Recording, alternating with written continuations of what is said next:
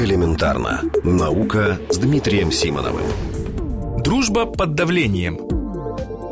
На уроках химии нас учили, что не все элементы одинаково охотно реагируют с другими. Например, атом кислорода всегда хочет куда-то присоединиться. Иногда так, что все кругом горит. Но есть и полные эгоисты, такие как гелий. Даже школьники знают, что он не вступает в реакцию ни с какими другими химическими элементами, как ни старайтесь.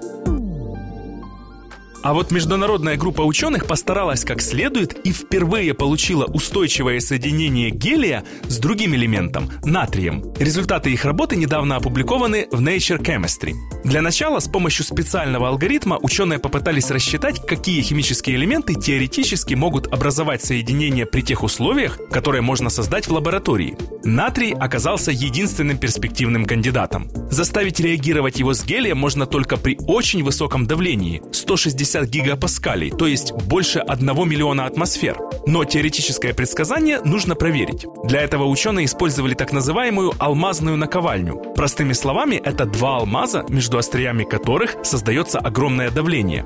Таким образом, действительно удалось получить соединение, в котором на два атома натрия приходится один атом гелия. Ученым даже удалось исследовать свойства полученного вещества. Они ничего не говорят о том, может ли оно быть интересным в прикладном плане, но отмечают, что такие соединения могут возникать глубоко в недрах Земли или других планет. А значит, рано или поздно мы можем с ними столкнуться, и будет лучше, если обойдется без сюрпризов.